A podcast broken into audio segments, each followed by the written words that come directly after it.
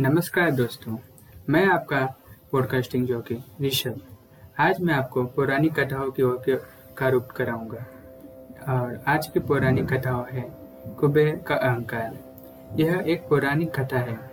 कुबेर तीनों लोगों के में सबसे धनी थे। एक दिन उन्होंने सोचा कि हमारे पास इतनी संपत्ति है, लेकिन कमी ही लोगों की जानकारी है। इसलिए उन्होंने अपनी संपत्ति का प्रदर्शन करने के लिए एक भव्य भोज का आयोजन किया। उसमें तीनों लोगों के देवताओं को आमंत्रित किया।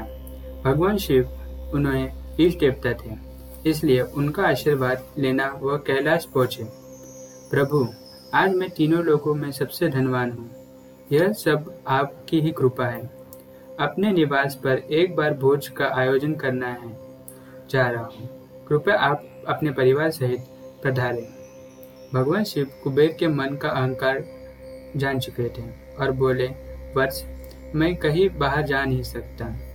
कुबेर गिड़गिड़ाने लगे, भगवान, आपके बगैर तो मेरा सारा आयोजन बेकार चला जाएगा।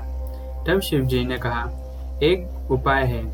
मैं अपने छोटे बेटे गणपति को तुम्हारे यहाँ भोजन के लिए भेज, कुबेर जी संतुष्ट होकर लौट आए। नियत समय पर कुबेर ने भव्य भोज का आयोजन करवाया। तीनों लोग के देवता पहुँच चुके थे। अंत में गणपति जी आए और आते ही मुझको बहुत तेज भूख लगी है, ऐसा बोले। भोजन कहाँ है? कुबेर जी उन्हें ले गए भोजन के सच कमरे में। सोने की थाली में भोजन परोसा। क्षण भर में ही परोसा गया, खाना खत्म हो गया। दोबारा खाना परोसा गया, उसे भी खा गए।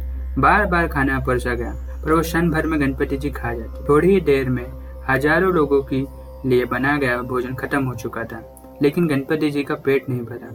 वे रसोई घर में पहुँचे और वहाँ रखा सारा सामान खत्म कर दे तभी भी भूख नहीं मिटी। जब सब कुछ खत्म हो गया तो गणपति ने कुबेर से कहा, जब तुम्हारे पास मुझे खिलाने के लिए, तुम्हारे पास खिलाने के लिए कुछ है ही नहीं तो तुमने मुझे न्योता क्यों दिया?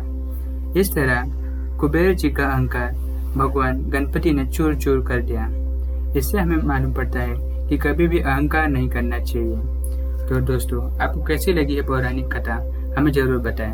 अगर अच्छा लगे तो लाइक शेयर और सब्सक्राइब करना और द हिंदू माइथोलॉजी के साथ बने रहना। Thank you